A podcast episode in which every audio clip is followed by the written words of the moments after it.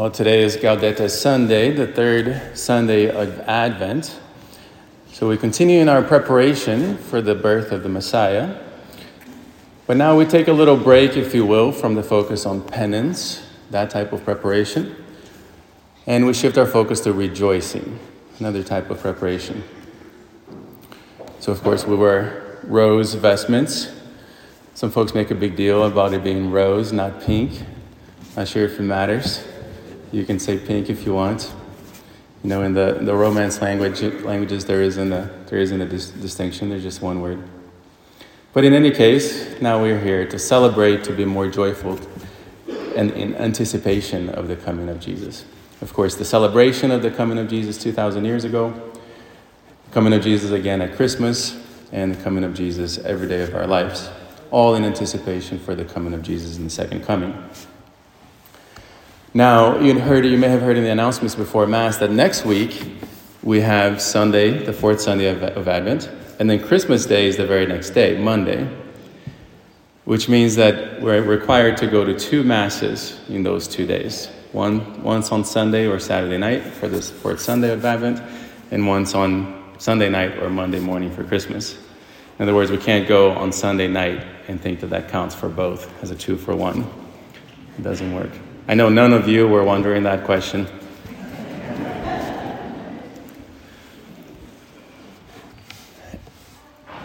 Here, what I want to do today is primarily make a pitch for the spiritual exercise Exodus 90. So I'll be explicit about that up, up front. And as you know, that's only for men. So this homily, in a sense, is only for men. So all the women, feel free to take a nap. Or you can nudge your husband, wake up. You know, a couple of weeks ago, I gave that homily on defensive and offensive Catholicism, how the, there are two errors. And in the, in the center, there's something like receptive Catholicism, to receive the Lord as Our Lady did. But in order to be able to receive Him, we have to prepare. We have to pre- prepare the way of the Lord. If there's a lot of stuff in the way, the Lord can't really come. The Lord's coming is inhibited. And so if we don't, if it's, if I'm right that it's not really proper to go out and try to save the world, then what do we do instead? Well, we go inward and we uproot our vices. There's that quote from St. Dominic in the big banner in the back that says, A man who governs his passions is master of the world. We must either rule them or be ruled by them. And we know which of the passions are ruling us, whether that's gluttony or pride or greed or lust or envy or wrath or sloth. If they're ruling us, then we are enslaved to them. And what does that look like? Well, today, too much time on the phone, looking at inappropriate websites, eating or drinking too much, sleeping in, not praying enough, being ir- irritable with our loved ones, with our children, with our wives. All of that is standing in the way of the Lord's coming. So we want to prepare. I am the voice of one crying out in the desert, make straight the way of the Lord. And we heard from St. Paul refrain, refrain from every kind of evil May the God of peace make you perfectly holy, and may you entirely, spirit, soul, and body, be preserved blameless for the coming of our Lord Jesus Christ. Remember, it's not enough to just die in God's faith and friend, grace and friendship. We have to be perfectly holy and be preserved blameless before we can enter heaven. So we can start that now. Seems like a lofty task because it is. But here's the good news St. Paul again, this very next line. The one who calls you is faithful, and he will also accomplish it. This is the Lord's work. This is what he wants to do with us.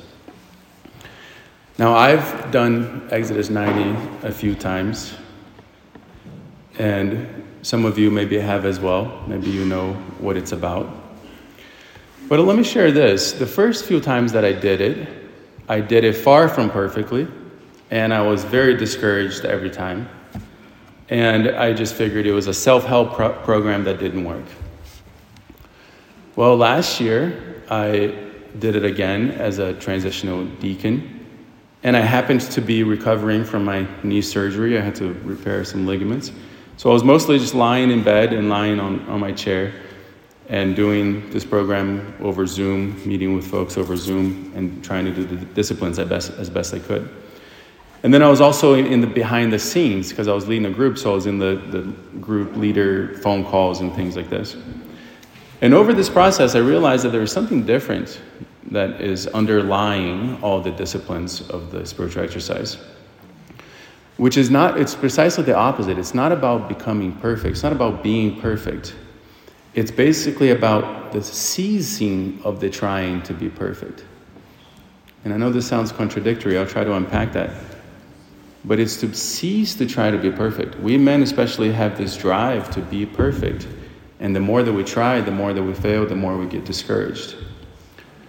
There is an alternative, and it's about knowing and following Jesus, the perfect man. Jesus is perfect. And the more we know him, the more we surrender to him and let him take control. And it's also not just a 90 day program, it's a 90 day initiation an initiation into a new kind of life, a life that is centered on prayer, on asceticism, which means self denial, and on fraternity. Now, for this year, there's even something more special. There's a Benedictine monk named Father Boniface Hicks, who I couldn't recommend enough. We read his books in seminary, and he has a lot of content on the internet. And he runs an institute for spiritual direction out in Pennsylvania.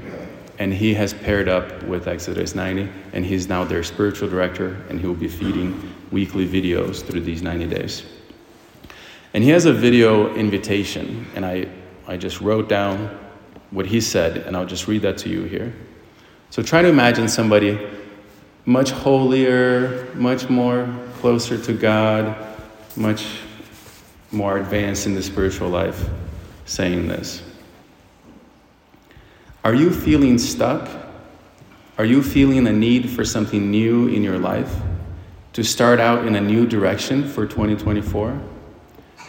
Do you need an exodus? Are you caught up in social media and excessive use and hamster wheel of repeated behaviors that you're trying to break? Bad habits? Is it affecting your relationships, your personal peace and satisfaction? fulfillment? Are you thriving? The Israelites needed an exodus. They were held down by Pharaoh, and God wanted them to be free. Freedom didn't come instantaneously. They had to spend 40 years in the desert. It was hard. We too have our modern day pharaohs that hold us down. God wants us also to be free. My name is Father Boniface, and I'm a Benedictine monk. I live in a monastery, a place of freedom and peace, a sanctuary that was founded ultimately by Saint Benedict 1500 years ago. Saint Benedict needed freedom, he needed an exodus. Held down by the decadence of Rome, he fled to Subiaco, Italy. That phrase maybe resonates with a lot of us in the current days. Held down by the decadence of Rome, he fled to Subiaco, Italy, and lived in a cave for three years. The cave could be symbolized by the basket and the cross. The basket is a sign of fraternal friendship, fraternal support. A monk named Romanus sacrificed of his own bread every day and brought it to St. Benedict in a basket. The cross is the way of Christ. St. Benedict, through his daily prayer and asceticism, learned the way of Christ. He endured the hardships. He faced himself, his own demons, his own idols, and was able to overcome them in a way that empowered him to come forth and to lead other men to freedom. Through monastic life over the last 1500 years, the rule of St. Benedict has been leading men to freedom. This January 1st, things could be different for you. You could start this new year in a new way with an Exodus. I'll be your spiritual guide, and we'll have weekly conversations about prayer, asceticism, fraternal support, and the Israelites' journey out of Egypt. Will it be hard? It will be hard. Will you get discouraged at times or feel like a failure, failure if you don't live it perfectly? Maybe. But it's not about that. It's not about living a perfect life. It's about being introduced to the perfect man, Jesus Christ. Exodus 90 provides the tools and the roadmap for setting out a new direction, a way of prayer, a way of self denial, and most importantly, a brotherhood, men to make this journey with.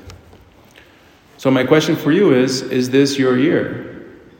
Maybe for some of you, the timing isn't right.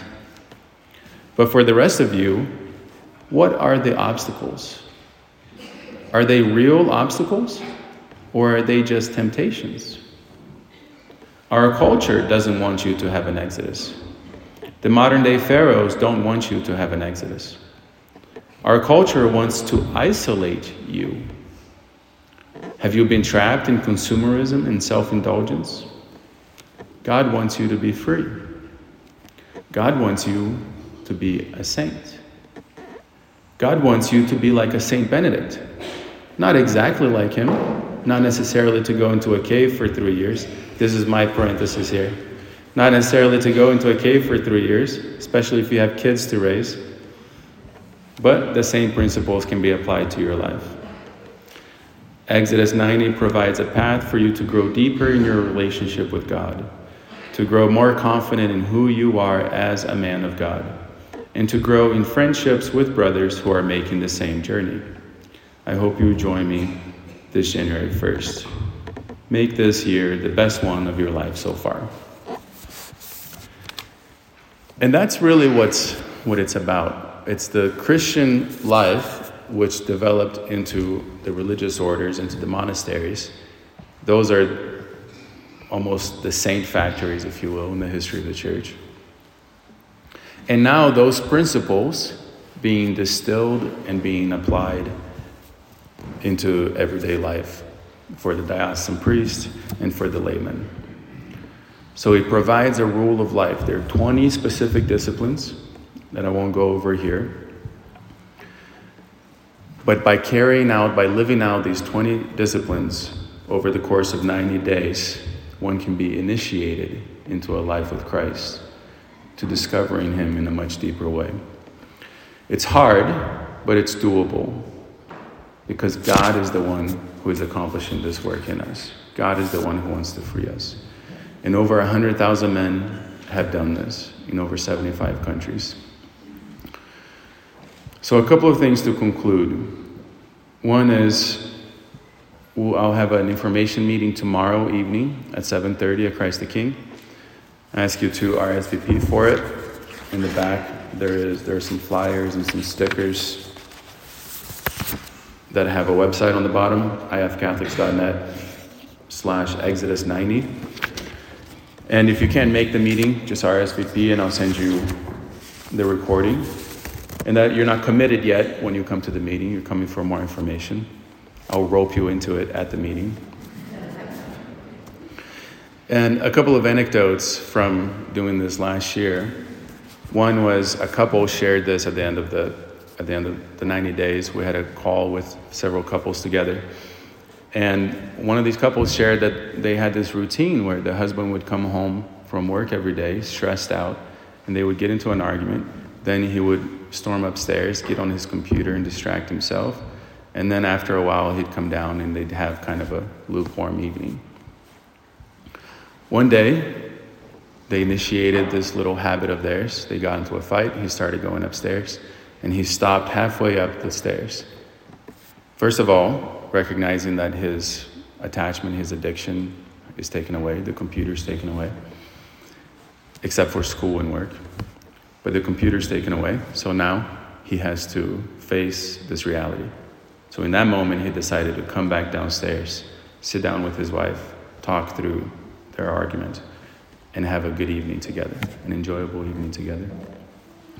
And the second anecdote is of a dad and a son, really two sons. Every morning he would get up and he would drink his coffee while being on his phone, checking the news. And his sons just naturally would get their devices, their little iPads, and they would start playing games. So during this process, he stopped getting on his phone and started reading a book instead, a spiritual book. And just naturally, his sons started doing the same. Being around him, but instead of being on their device, opening up their books and reading them. And that's the impact that dads can have on their sons, on their families, just by their example. So, the last thing, just to address this fear of failure that we all may be crippled by, just to acknowledge that that's a fear based on pride. It's not humility, it's pride. Thinking that we have to be perfect, that we have to solve everything ourselves. Instead, we want to grow in this disposition of St. John the Baptist. The one who is coming after me, whose sandal strap I am not worthy to untie.